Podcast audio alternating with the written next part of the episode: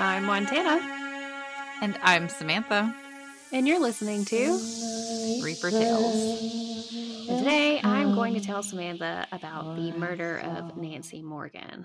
But before we get started, Samantha, what are we drinking? I'm glad you asked and uh, answered. I know. We've already recorded this once. Uh, it's pick your poison because it is unsolved apparently. Um, and then there was a drink um, so if that uh, if, you, if you desired to have a specific drink, we If have a have a- suggestion. yeah, um, dr- uh, so the specific drink is um, cream sherry, which I've actually never had. Um, and you'll understand why towards the end of the episode. So, before I get started, I am going to tell you my resources. Um, the major resource that I had was a book called Met Her on the Mountain by Mark Pinsky. Um, and again, I'm going to show you since we're recording this again. Here's the book. Boom. There's Nancy. So pretty. She is very pretty. Um, She's like that the epitome of like the I, I I guess that my thought is that's like the 50s 60s look. Yeah, she had like the bouffant Mhm. and uh she I was like I was looking at her earlier and I was like, "Oh man, like I'm not normally I normally like no shade to anybody with hooded eyes, but like she has really pretty eyes for somebody who has hooded eyes." Mhm. And I was like, "Oh, not to say that people with hooded eyes don't have pretty eyes." I have hooded eyes. They're I know. as hooded. and yeah but they're very very pretty Mhm. um she reminds me of uh dang what is her name uh she played um in mrs doubtfire oh, um, Sally. Crap, I had it. it's sally something she was the mom Yeah, yeah, yeah. she kind of reminds me of her Sally Field. yeah yeah yeah that's it So Mhm. yeah. Uh, that was my main resource, but I did get some other information on findagrave.com, uh, citizentimes.com, my new go to newspapers.digitalnc.org, Huffington Post, and Wikipedia. But again, like that's just following up on like questions I had for a lot of it. So things that weren't in the book or things that I like questioned that were in the book. So I was just getting a second place of information just to make sure like what I was saying right. from the book was correct. Y'all, research is a lot of work. Um, Mhm. and I don't like doing work, so I don't know why I'm doing this. because we love you and we want you guys to hear the story and we also want to hear have these stories heard yeah, that's true. Well, yeah, that's the main one. God, sometimes I forget. Forgive me, listeners. Anyways, so let's jump right into it. Um, this is going to be a two-parter. Um, and I know, like I said previously, that I wouldn't do times. another two or three-parter. Uh, but I've like I I've read this book so many times at this point. Like I even got the I have a physical copy of it. I have a digital copy of it and I have an audible of it. And I've listened to it, I've read it, I've highlighted it, uh, pages like nonstop. Just can't can't put it down. Um and it's not just because of like and I I didn't want to cover it I did not want to cover it what am I trying to say? Not just because of the brutality, but because of how complicated it is. I'm to have to do a two-parter.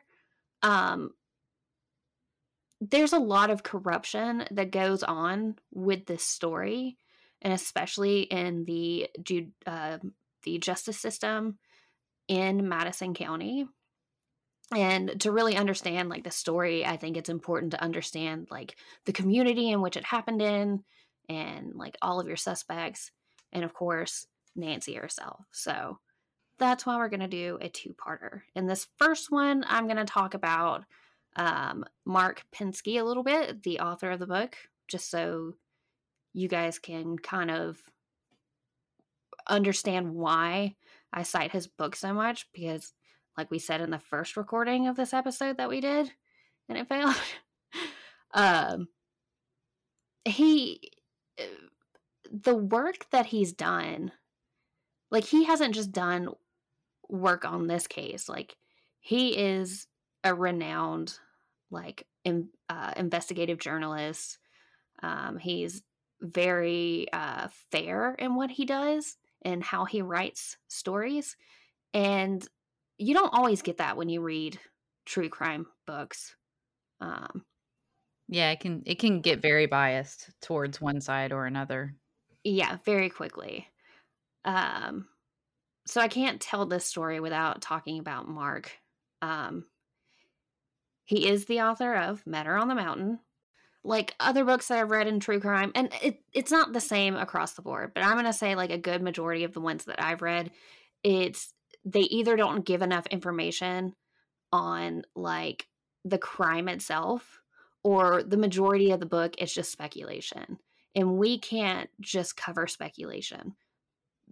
You wouldn't want to hear that anyway. I mean, there are times where it's appropriate um, just especially like with theories, because sometimes there are, especially with these unsolved, there are a mm-hmm. lot of theories out there, and it's worth listening to sometimes because sometimes those speculations or theories do have merit, but the whole case or episode can't be about that because yeah you'd get annoyed really quickly like i said in the first one that we did um oddly enough paul and i tried a different uh youtuber that was not MrBallen and we regretted it unfortunately. But um, we tried it, and I don't even know if we made it all the way through because Paul just was like, I, "This is I, I'm not a fan of this one because almost everything he's saying is like."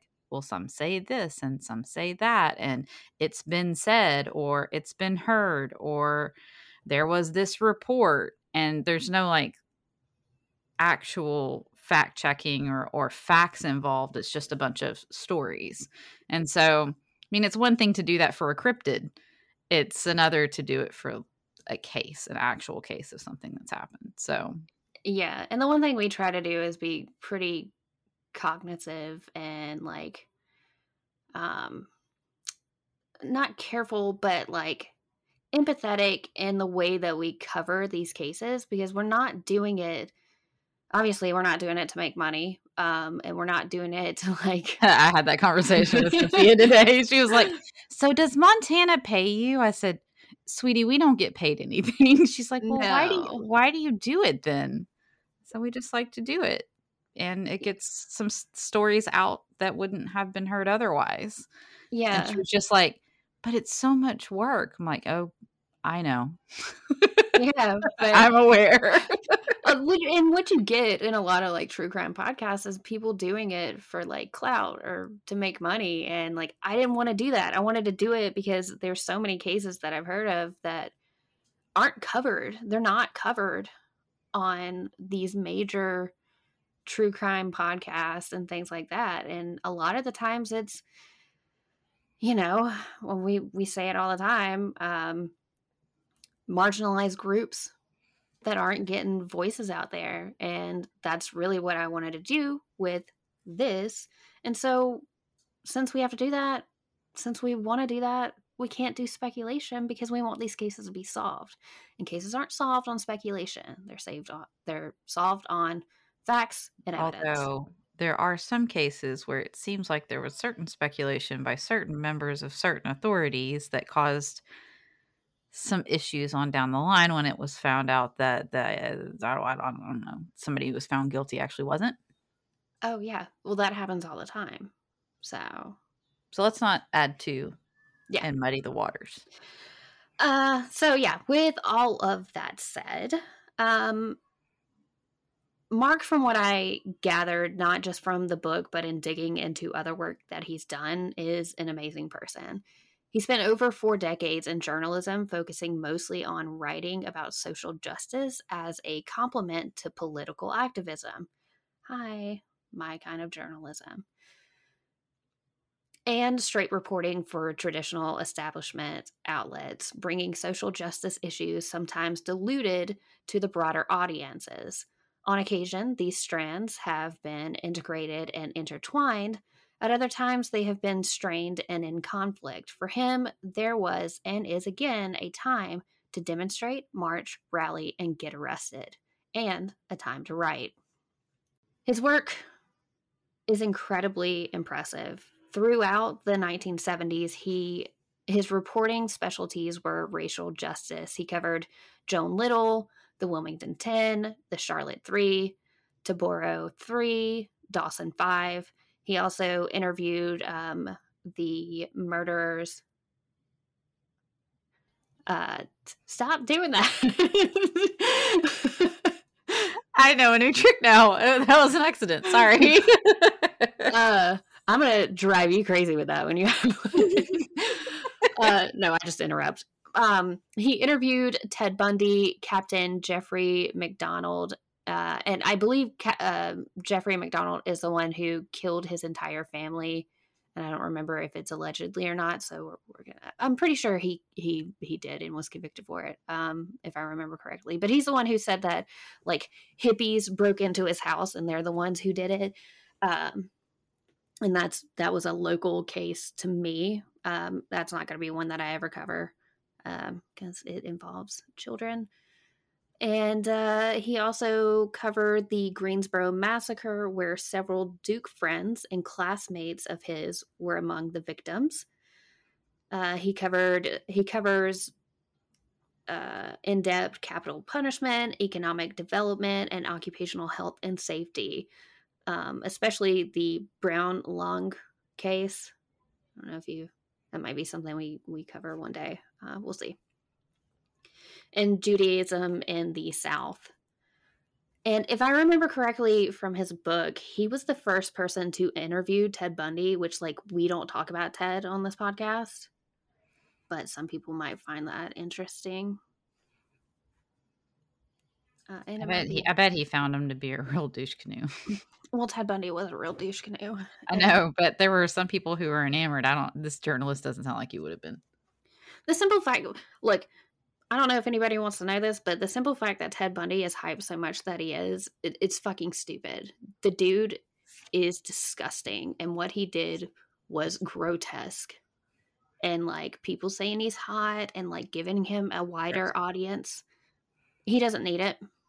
No, we don't talk about the victims in his case. We just talk about how hot he is and all of the all of the things that he did. No, all the antics and yeah. Stupid stuff. Uh-uh. and that's why we'll never talk about him on this podcast. He's he's had enough of a voice from other people for long enough so he can go fuck himself. All the way in the grave. Uh so seven even agrees. Yeah she did. Uh, Mark also wrote, and I, I put this in there in here for you, Samantha. We didn't quite get to it. He also wrote a book recently called Drifting into Darkness. Um, this is about two, quote two grisly murders, a brutal double parricide, a, a suicide, and a fourth death under suspicious circumstances, and it is based out of Montgomery, Alabama. So oh. I'm okay. gonna leave that one to you. mm-hmm. If you get that book, just let me borrow um, it. I might read it and then decide if I want to cover it because yeah. it sounds like a lot yeah, well, it's pretty in depth. Like eh, a lot of his stuff is pretty in depth. So now, enough about Mark. Let's shift gears and we're going to talk about Nancy Morgan. In this part, I'm going to tell you about Nancy and the murder itself, the lead up to the murder, kind of like lay the groundwork of who she is, her backstory, give a little bit of information about the community that she was in and why she was there, um, yeah, and then we'll leave the rest for part two. Um, strange, blah, blah, blah, blah, blah. I just don't read my notes half the time. This is so stupid of me. In the next episode, I'm going to cover the corruption in the county, the trial that follows, and where the case stands today. I do want to clarify, though, again, especially since I just said there was a trial, that this case is not solved. And it isn't one of those cases where we know who the killer is or was and we just couldn't convict them. So be prepared to be disappointed with me for choosing a ca- this case of all cases. So buckle up, buckaroos. Are already prepared. Yeah. so Nancy Dean Morgan was born in Texas on January 6, 1946, to Colonel or Earl Adams Morgan and Abigail Rowe Morgan. She was the second of three children, and she was the only girl. Earl and Abigail had met when he was a World War II flight instructor, and Abigail a an Air Corps nurse at the same San Diego, San Diego, San Antonio base. Thanks, Evan. The commentary is so needed. I can like I can hear my husband out there going, "Hush, hush," like that. She can't hear you. She's deaf. like,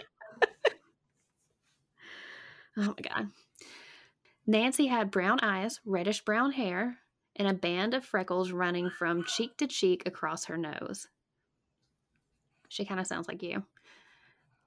Well, yeah, a little bit. All who knew her agreed she was quick, uh, had an infectious smile, a love of puns. Hey, that sounds like me. and, and we're back to you. and an effervescent laugh. Since Nancy and her brothers were military brats, they lived a lot. At, they they moved around a lot to Mhm. different bases across the country and the globe. From late from the late 1950s to the early 1960s, Nancy spent her middle and high school years in Wiesbaden. Yeah, I think it's Wiesbaden, West Germany. Okay. Um, Nancy's father was assigned uh, high level national security cases. Because of this, they sometimes had CIA officers as dinner guests. Oh, okay. And I know, like, this isn't really seem important at this point, but it'll come into play, like, in part two. Um, Nancy discovered she had a gift for languages. She could speak German, but was self conscious about speaking it in front of her father, who was fluent in both French and German. Good for him. And he's he's a he was a great guy. Um, Okay. he has since passed, obviously. In 1962, Nancy's father was transferred to DC, where he split his time between the Pentagon and Bolling Air Force Base. Colonel Morgan had top security clearance. The family settled in Northern Virginia, and Nancy attended Mount Vernon High School in Alexandria. She was said to be a liberal on a lot of her views, especially when it came to the civil rights movement. Um, when JFK was shot, Nancy and her friends were said to have wept, and like Abigail, her mom, had to like comfort them about it, which I mean, a lot of people did. They were pretty Mhm. upset. Yeah. After high school, Nancy attended Radford College in the Blue Ridge Mountains of southwestern Virginia. This was a girls' school and it was known to turn out teachers mostly, which I mean, it was the 60s. That was the time. 60s. Yeah, it was the time. What else were you great- going to do with your life? I don't know. Uh, marry- Sciences? I mean, marry, pop out some kids, be a teacher or a nurse, which great careers, but you know, women can do everything that men can do. I can do everything you can do. I can do everything better. I forget how it goes. Whatever. anything you can do, I can do better. There it is. My God. My brain. She was a great student and excelled in her classes. Nancy's lo- love life was a bit complicated, though. She dated young men from Virginia Tech, but at home in, D- in the DC area, she dated Air Force men, which, like, there's nothing wrong with that. I dated around a lot in my late teens, early 20s. Mm-hmm. But her It's just dating, the people that she's around. yeah. I mean, Well- that makes perfect sense. Well, and her dating life is going to come up later, too. It's just Of course it is. Of course it is. Um, the problem was Nancy had a hard time with the men she dated. She fell in love for the first time with a lieutenant who turned out to have a wife and children. Oh, minor problem. Yeah. Um mm, little bump in the road there. When the relationship with this guy ended, she dropped out of Radford and worked for a time at a Virginia ski resort. When her father was assigned to a new base in Belleville, Illinois, Nancy transferred to a new branch of Southern Illinois University at Edwardsville. The university was diverse. Yes, seven, it was. The university was a diverse one, and Nancy began attending classes in the summer of 1966 and graduated in 1969 with a major in social work. Nice. Yep. Seems fitting. Yeah. What I can just hear shh. One friend said that Nancy, quote, wanted to make the world a better place, but quietly, unquote. When Martin Luther King Jr. was assassinated, Nancy's thoughts and beliefs on racial discrimination deepened. Her brother George said, quote, she was a big fan of Martin Luther King Jr. Unquote. The wife of a professor stated, quote, she always had a social conscience and wanted to help people. Uh, unquote. I know I'm harking on about her social conscience and her like diverse thought process, but to understand what's about to happen, I believe it's important to understand who Nancy was like as a person. Fair. And we'll kind of we'll get into it a little bit in this episode, but we'll we'll really get into like her like integration into the community she inevitably ends up in and because of like her thought process and the way she acted around people and treated other people, it was easier for her to acclimate to a new environment, one in which didn't really um, accept outsiders a lot. Shortly after moving to Illinois, Nancy met the quintessential boy next door. He was an Air Force officer at the Citadel in Charleston, South Carolina. Shortly after meeting, they were engaged, but no wedding was ever planned. George, her brother, said that during this same time, Nancy began a romance with an SIUE professor who was several years older than she was. This man had a reputation for this type of behavior, too. He always dated younger students. How adorable. Mm-hmm. The professor was single, and at least he was single. Uh, yeah, that's, that was exactly what I was thinking. At least he was single, I guess. And it was said that he wanted to marry Nancy, but this relationship ended as well, which left Nancy like not in a good state. And there's something that also happens around this time, which I'll cover in the second part. Uh, we're not gonna talk about it. So, was it ended by her or ended by him? I'm assuming her. I think it might have been mutual. I don't. It never said exactly who ended it. Okay. Um. So yeah. Nancy seemed to drift after this. Unsure of what to do next, she decided she wanted to attend nursing school, but wanted to hold off for a year or a year and a half, whatever.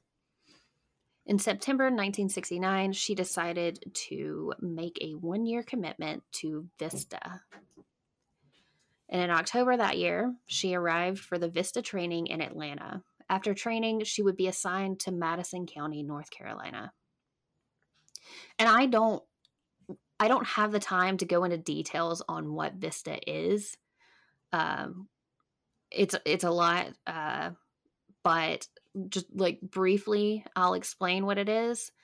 Um, AmeriCorps Vista is a national service program designed to alleviate poverty.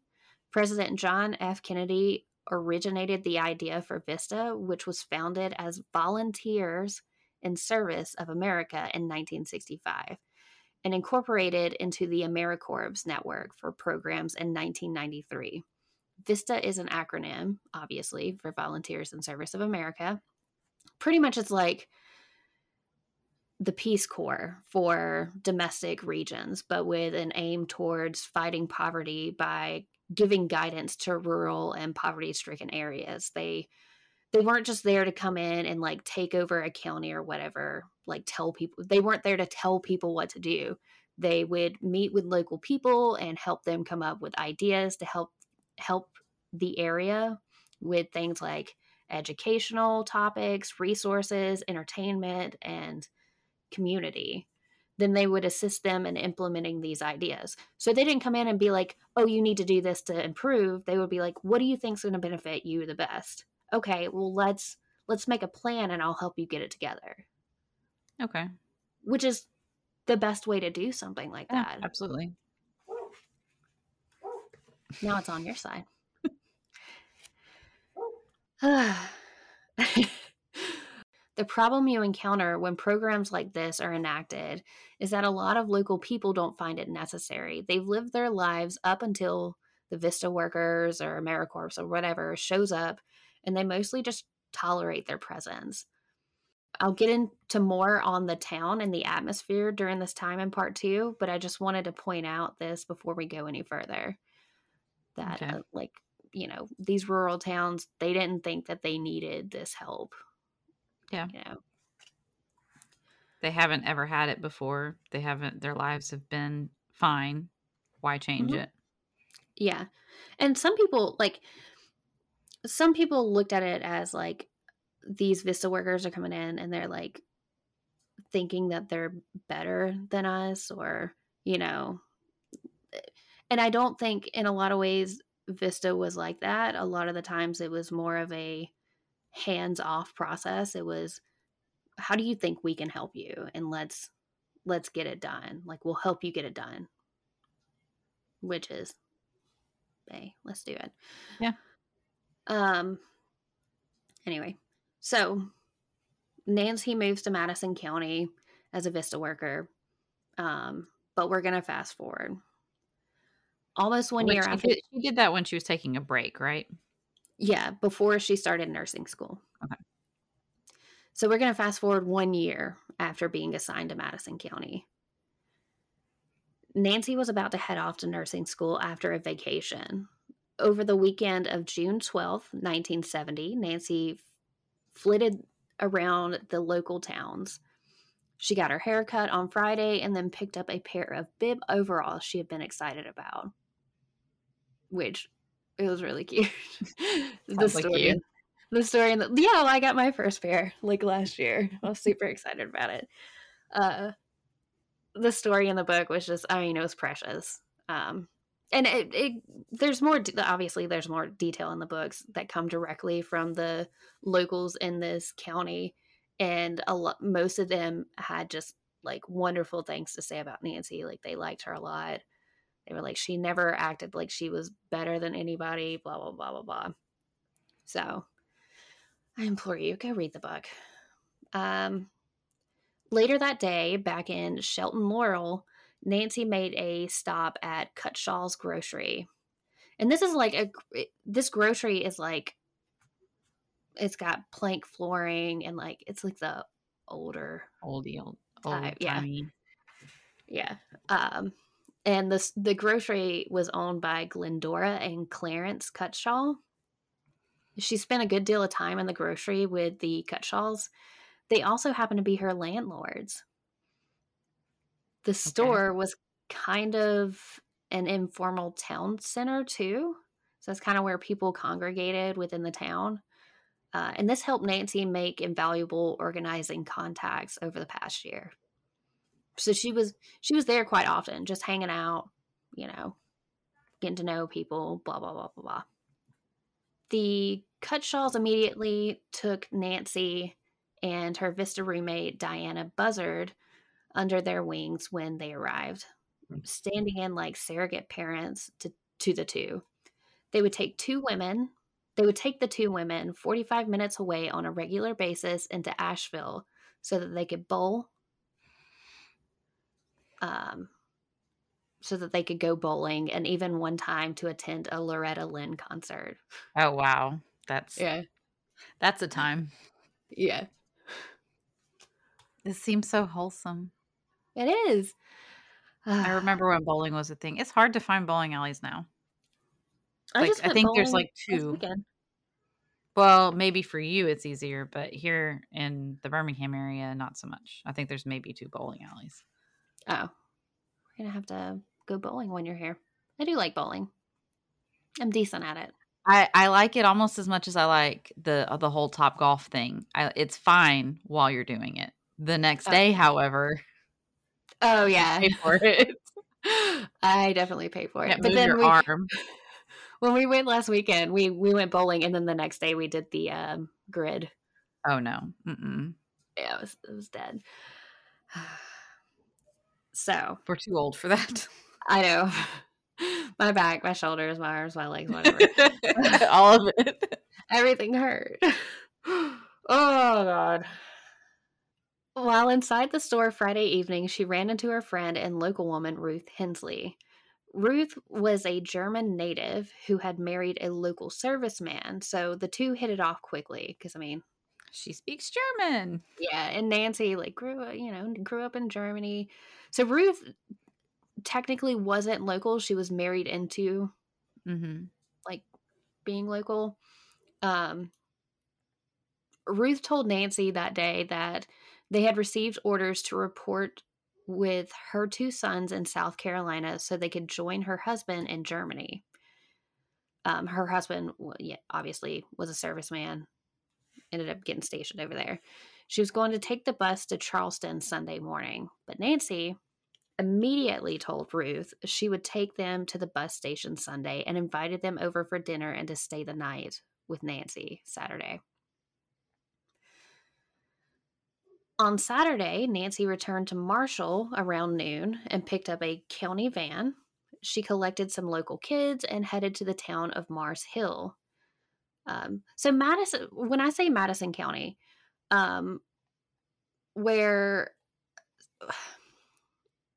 where uh, Nancy's house actually is is uh, Laurel, and then you have uh, Mars Hill.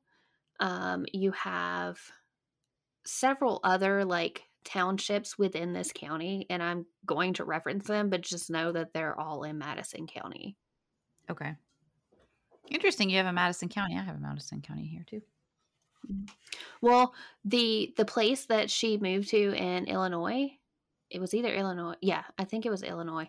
Um, the place she moved to in Illinois when her dad got stationed there was also Madison County. So she Oh. was went from She had a Madison thing- County. She had a thing for Madison County. yeah. okay. So, little tidbit there. Uh, so yeah, so on Saturday, Nancy returned to Marshall, which again also in Madison County, around noon. Picked up the van. She collected local kids and headed to the town of Mars Hill.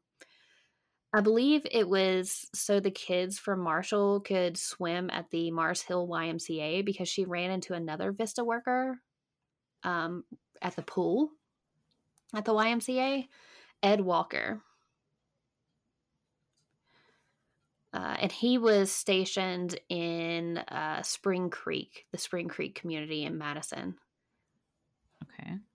So he had actually carried over a group of kids from Spring Creek to also go to the pool in Mars Hill. Well, this pool must have been packed. Yeah, probably. Well, I, I remember like being a kid in our small town, the community pool like always packed when we were kids. Like everybody went there. I don't know. Did you have a community pool? Oh, Not really.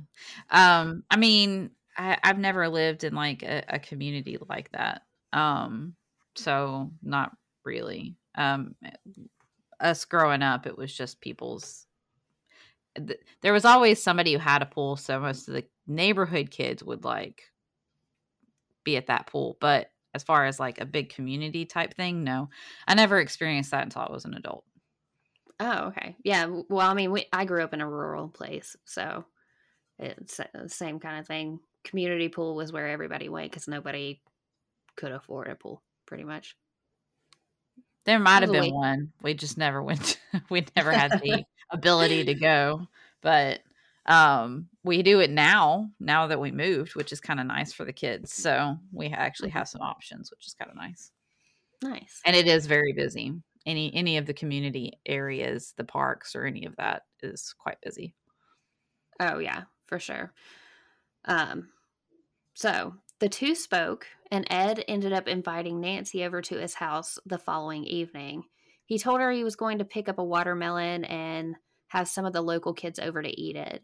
According to Ed, all I could think of is Dirty Dancing when she's she's like, because uh, that's what the guy is like. Will you help me carry this or whatever? And so she carries a watermelon into this party or whatever, and he introduces her. She's like, "I carried a watermelon," and it was when she meets the guy that she's going to be falling in love with or whatever in the movie. And so when he Never said seen that movie, when he said he was having a he was going to have a watermelon, that's all I can think of. Oh, yeah, I've never seen Dirty Dancing. I I'm gonna pretend you just didn't say that, but that's fine. No, come on. Um, I'm not cultured. We all know that. So he told her he was gonna have a watermelon, some local kids over to eat it. According to Ed, uh, quote, it was very casual. If she showed, fine. If she hadn't showed, if she hadn't showed up, it wouldn't have been a big deal, unquote. It wasn't like it wasn't a date by any means. They were just hanging out as friends. Later Saturday night, Nancy cooked dinner for Ruth and her boys. At the time, there was plenty of room for all of them due to Nancy's roommate leaving three months previously. So Nancy had like this uh the the house that the cabin that she rented from the carts was it cart sales Cartshaws um was like a hundred year old cabin and it had like two bedrooms. Um, and she had a roommate that ended up leaving, and we'll talk about that a little bit in part two. But so it's just her, and yeah, it was, it was just her. Yeah. Um, and but it gave enough room so that Ruth and her kids could spend the night and hang out and whatever. Uh, da, da, da, the women ended up staying up late and woke early. Ruth said that Nancy seemed restless that night. Ruth did give photos of her family to Nancy after Nancy asked for them, and then Nancy drove Ruth and her boys to the bus stop. She even waited until she saw them like off, like get on the bus and like leave.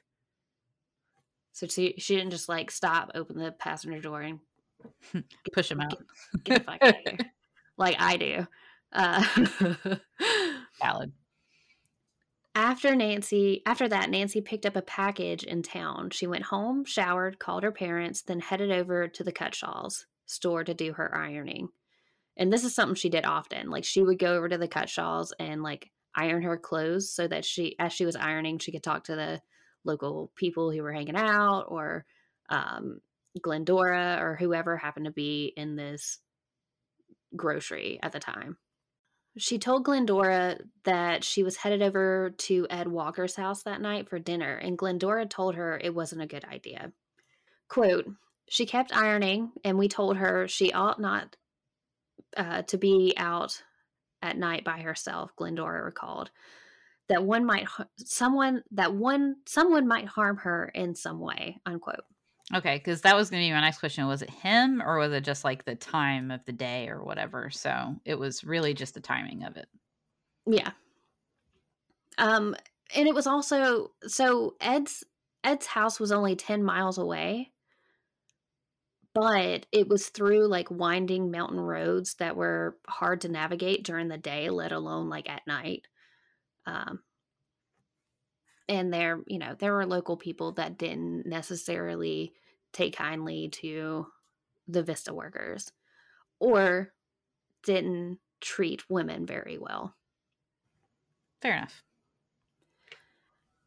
After she left the store she headed to the community of sodom to see myrtle ray another madison county vista worker. She needed to drop off notes from a, meet- a meeting she'd transcribed and pick up a skillet two umbrellas, and a book she had left at Myrtle's, which what the, a group I, of items. yeah, when I read that, I was like, this is the most random shit I've ever seen. But I can kind of understand. If she's been there a year, maybe she brought a skillet over, maybe she had an umbrella in her car and she took it in, forgot to take it home. Then she did the same thing because I've done that before. Um, and it's just like accumulated shit over the year. And you have to remember, like, she's leaving soon. So or she maybe get like picked up stuff, and forgot other things, and yeah. Oh, okay. Yeah. Fair enough. Um, later that day, Nancy arrived at Ed's around 5:30. He also lived in a 100-year-old cabin. This cabin had four rooms though and a sleeping loft, and it didn't have a phone. Um, Ed had a roommate. This was when? What was the year? 1970. Oh, okay. I guess. Still seems Well- like that would be a little odd. It but it's a very rural area in the mountains. I guess maybe they didn't feel like they needed it. Yeah. Well, not just that, they may not have like the ability to drop those lines out there. Oh, true. So Ed had a roommate, but he wasn't there that weekend. So it was just like Ed there by himself. This also wasn't the first time Nancy had been to Ed's house either. Like at one point, she uh, went to Ed's house because they, the Vista workers and some of the local kids threw him a birthday party. Um, and like they had had parties over there with the other Vista workers. Like everybody hung out with everybody. And, But is and- he a part of the Vista thing? He's just somebody else, no, right? he is. No, Oh, he's a. Vista. Yeah, he's a Vista worker uh, from what did I say? It was Spring something. yeah, it was the Spring Creek community, Yeah. Okay. and like some of the work he did. So, just talk about kind of a little bit of what they did. Um, sh- uh, dang it. For instance, one of the projects that Nancy was working on during this time was she was working on a fundraiser with some of the local kids because they were clearing out it was like a storefront or something like that so that the kids could have their own like hot dog stand so that they can make money.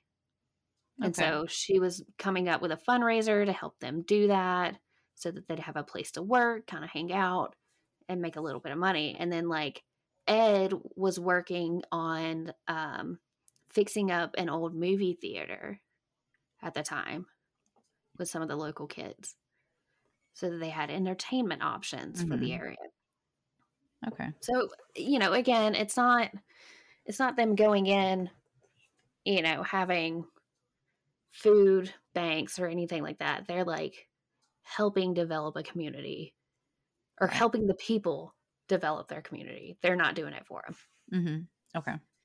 So once Nancy got there, Ed showed her around the property, um, pointing out the Dempsey Woody garden next to his house. And I think he did this. I, I know I just said like Nancy had been over there before, but I think um, it was during like winter when it gets dark pretty early. And so since she was there at 5:30 during the summer, it was still light outside so she could see like the neighbor's giant garden and see all the mountains and stuff like that in full effect. Okay. While they were looking at the garden, they picked some lettuce and onions from the garden, and Nancy made them omelets and wilted lettuce and bacon grease. So she Yeah, cooked Yum. she cooks lettuce and bacon grease. Uh, Okay. All right. Cheers. cheers. that sounds nasty. Yum. I just can't get After dinner- out of my head. I know. After dinner, uh, two neighbor boys stopped by, and the foursome watched a movie and the news right after the mo- movie went off. So they all hung out like for a few hours, and then the the boys left after the news like went off. Okay. Um, Nancy and Ed, along with Ed's dog, went out to the porch where they spent hours talking, smoking cigarettes, and Nancy drank cream sherry. ah, there it is. There it is. Ed didn't drink because he wasn't sure if other kids from the town would stop by that night. So he Fair enough. didn't partake. Around 3:30 in the morning, Ed turned Nancy's car around for her. The road to his house was steep and narrow, so it was like he was just being chivalrous. Like, let me let me turn your car around. You know, since you've had those drinks, let me help yeah. you out and make this drive a little easier. Uh, and he watched Nancy's car uh, make it past a small creek that flowed over the road. Um, quote, it was possible to get stuck or get off at the side. I remember standing there and watching the headlights go until she got out to the hard road. Unquote. So he like Fair waited. Enough. He probably did that pretty regular for anybody yeah, that was visiting. Probably. And like from the book and like with a little bit more detail about this, like Ed's kind of like he's a stand-up guy. Um he wouldn't even like he wouldn't even have Nancy over without first contacting his landlord to make sure it was okay. Like he Can I have a young lady with yeah. with me? he was kind of a stiff. Let's let's be uh, let's, let's be real here. Um I know this I mean, isn't a co-ed place, but is it all right if they visit? yeah. So he's, you know, he's a sweet guy. Like he he's a very big like rule follower. He would know if they were dating cuz he would have formally requested permission to court her. Yes, exactly. And like Nancy Nancy was very different from him. Very different. Like she was kind of flirtatious from what I I could gather. She was very out outgoing, a little bit shy, but pretty outgoing. Like she she dressed a lot like modern women do. Like cut off shorts, things like that. I mean, obviously appropriate while she's doing her Vista work, but you know, she was like a modern woman for that time. So I don't think that they would have been bumping the uglies. Um, no, it, it, definitely doesn't sound like that yeah. at all. They had two kids come over and hang out with them for a couple hours, so I'm I'm gonna say no on that. Yeah. So after he saw her lights disappear, he went inside and he went to bed. Fair enough. On Monday afternoon, Richard Hames, who was in charge of the Madison County Vistas, began to worry when he couldn't reach Nancy. Two new tires had come in for her Plymouth, and he wanted to let her know. And the car was like registered in uh, Richard's name because I mean he's over the Vista workers for Madison County. So he's like, "Yo, like your tires are here. You need to come and get them." Um, on Tuesday, so this is we went through Monday. Now we're on Tuesday. On Tuesday, Richard called Clarence Cutshaw at the grocery store to see if they had seen Nancy. But Clarence hadn't seen her. Worried, Richard called the sheriff's department to report her missing. Sheriff Roy Roberts claims he was never notified that there was a missing woman. Okay. But. no, but. End of.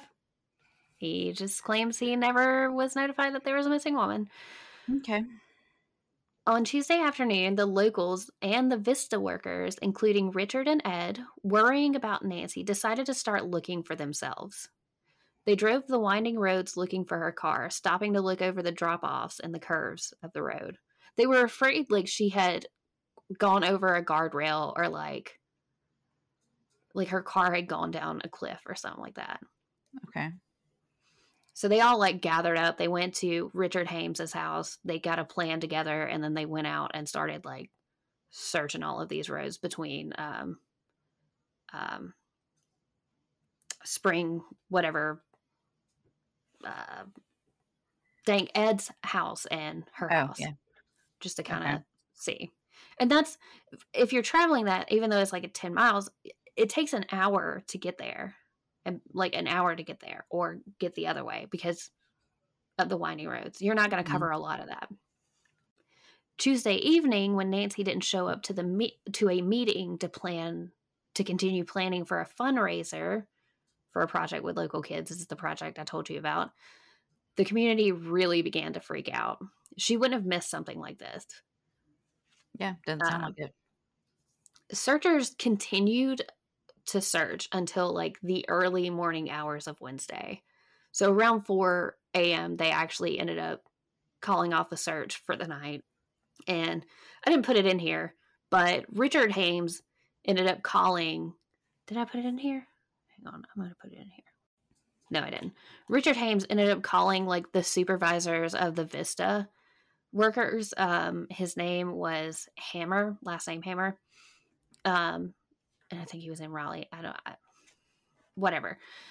And um, he wasn't he wasn't too worried about Nancy being missing. He assumed that since Nancy was about to go on a 10-day vacation, that she had just dri- driven her like government issued car to the airport and left it there. But it like gave him an excuse to go ahead and go to uh, Madison County to check on things. And he was like, you know, since I'm doing this anyways, I can check the airport parking lot okay. and just confirm like her car's there. So he ends up getting on a plane, gets there um, Wednesday morning. He doesn't find her car in the airport, and he makes his way into Madison County. I didn't include it because I didn't really. It was just kind of like a. He's thinking her car's there, but it's it's not there. Whatever. Um. Around that, nine. I mean, he he he took that extra step because he thought that that was a possibility. So they're yes. they're trying to figure it out. They're trying to figure out what's going on. Yeah, they're putting in a little bit of effort, but some people were in a different mind about it. Hmm. So some people oh, were in a di- little bitty. Little, little oh yeah. Um, some people just immediately were like, "Oh, she's going on vacation." Like she just went ahead and left. But my thing is like, she's not. Nancy's not a person to just do that. She would have gone and told people goodbye, like, mm-hmm.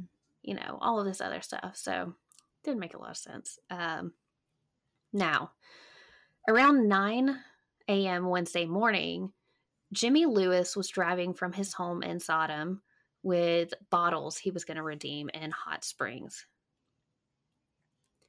Halfway there, he had to pee, and he pulled out yeah. Your face. Fair enough. uh and he pulled onto an old unpaved logging road on his right in an area known as Tanyard Gap. Once he saw he had ugh, once he saw he had sorry, I know. I make editing so fun for myself. Once he saw he had privacy, he got out uh, looking for like a level spot to do his business without falling. Fair. Okay. After taking a leak, he noticed a silver car parked farther into like this uh, road. Um, its wheels were sunk to the hubcaps in the damp earth and had stopped after knocking over several saplings. This area was kind of known as a lover's lane. Okay. So Jimmy he not sure he wanted to walk closer to the car? Well, eh, I don't know. Um, maybe, or maybe he wanted to make it over there. He's like, oh, maybe they fell asleep. Whatever. I don't know. I don't like, know. Hey, y'all's tires are are you're in trouble. Yeah, you're not going anywhere. well, he did make his way over there. Um, and he peered into the car. All right, nosy. Yeah, right. Um, when he looked in, he saw Nancy on the back seat of the car, obviously dead. She was completely naked, hog-tied from behind in a kneeling position. Jimmy immediately went to try and find the sh- uh, the sheriff, Roy Roberts. He couldn't find him at home, but the sheriff's brother, Bert Roberts, was there. After Jimmy told Bert what he'd found, Bert called the jail where Roy's office was, but Roy wasn't there either. Hey Roy, what you doing? Right. Well, he was finally tracked down uh, at the court in Marshall. Roy left the court and headed straight for the site where Nancy's body was. Roy was familiar with this area because, until recently, it had been his property. That so the good. area where her car and her body was found was previously his property. He had sold the 200 acre tract where he used to have a farm to the United States Forest Service for $35,000. Okay. It was now a part of the Pisgah National Forest and included a section of the Appalachian Trail. This meant Nancy Morgan, a federal employee, had been found on federal land. Oh. And that's where we're going to stop for this part. Of course you are. In the next part, I'm going to cover the mishandling of the investigation. That includes all of the involved agencies who really botched this one because there's multiple agencies that end up showing up.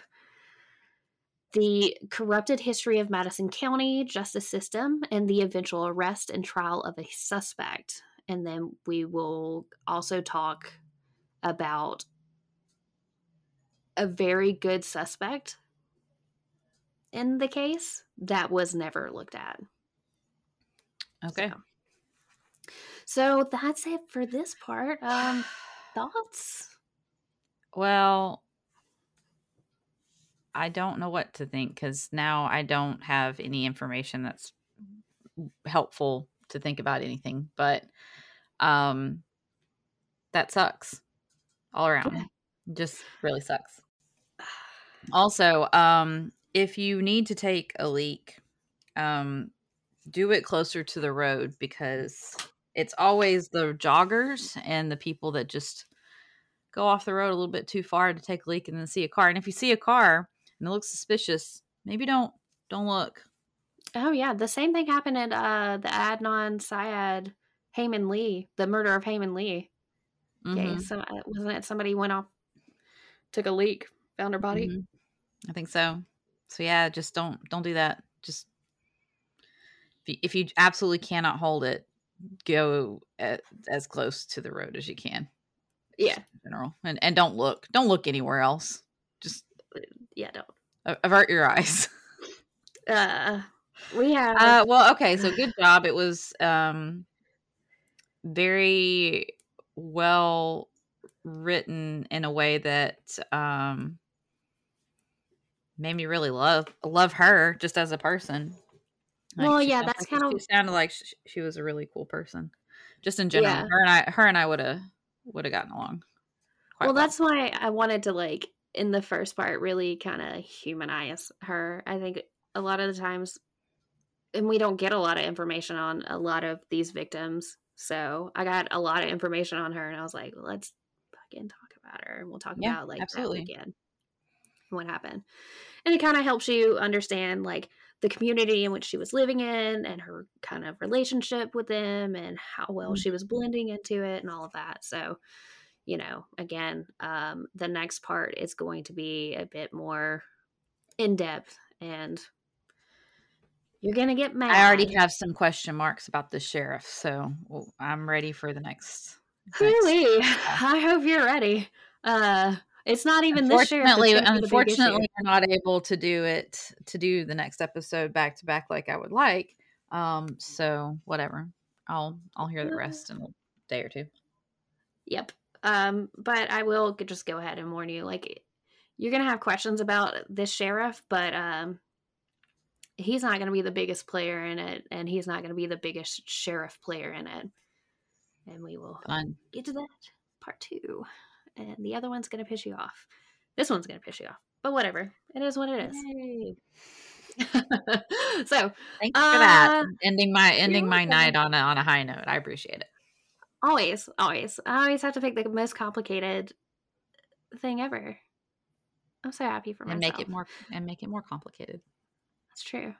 Do you know what it's like trying to make heads or tails of things when you have ADHD like this? I'm like, oh man, let me tell you what. Do you know what it's like being the friend that doesn't really have? I mean, I don't. I might have a smidgen of it, but it's not to that level.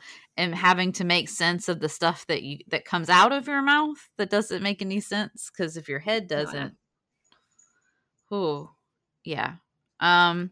So anyway, uh, you can find us on social media, Facebook and Instagram at Reaper Tales Podcast. What about email? You can email us at reapergals at reapertales.com. Email us your so show. I don't know why you keep letting me do this part. I think you just enjoy like hearing me mess it up. I think you just enjoy it. Uh, email me your show suggestions. Um, email me your I don't know music suggestions. Um, Podcast or YouTube channel suggestions, please. I'd like some told you. variety. you guys have to have to watch the chapter. Ah, yeah. Okay. I forgot about that. Anyway, Yeah. Anyway, uh, just email us. yeah, emails. Uh, whatever. Montana. Mon- Montana will email you back if it's on. If you want to talk to me, do it on. Uh, send me a, a message on Instagram or Facebook. Yeah. Um, and also, please, if if you're oh so kind, please like, rate, review, subscribe, all those things that you lovely listeners already know what, to do. If you could leave a worded review, that'd be great. Um, ideally positive.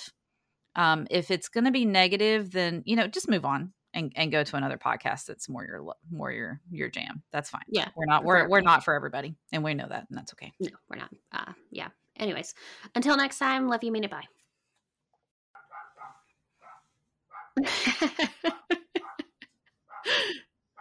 Seriously, She's speaking to the aliens. in her head that talk to oh. her regularly.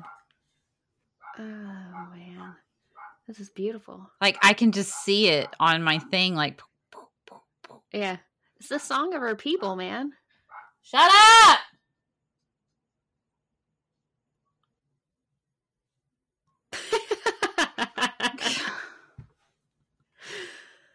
All right. Well, hello.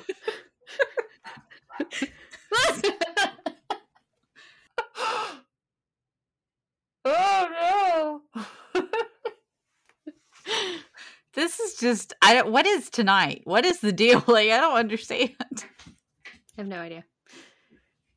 What is happening? Oh, Sophia went and got the dogs. She's putting them in Isabel's room.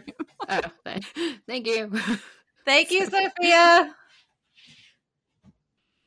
The Reaper will come for us all.